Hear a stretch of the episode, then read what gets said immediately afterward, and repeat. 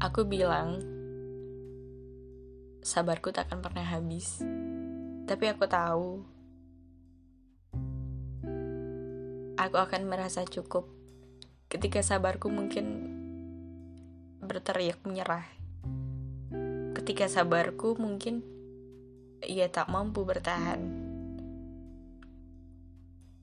Aku memang pernah berkata bahwa sabarku mungkin tak akan pernah habis. Tapi ternyata ia berteriak sekencang-kencangnya. Ia mengangkat bendera putihnya. Bahwa ia tidak kuat.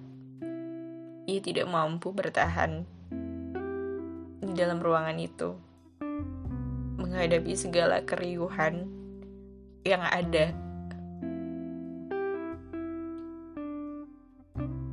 Juga menghadapi dirimu yang begitu keras.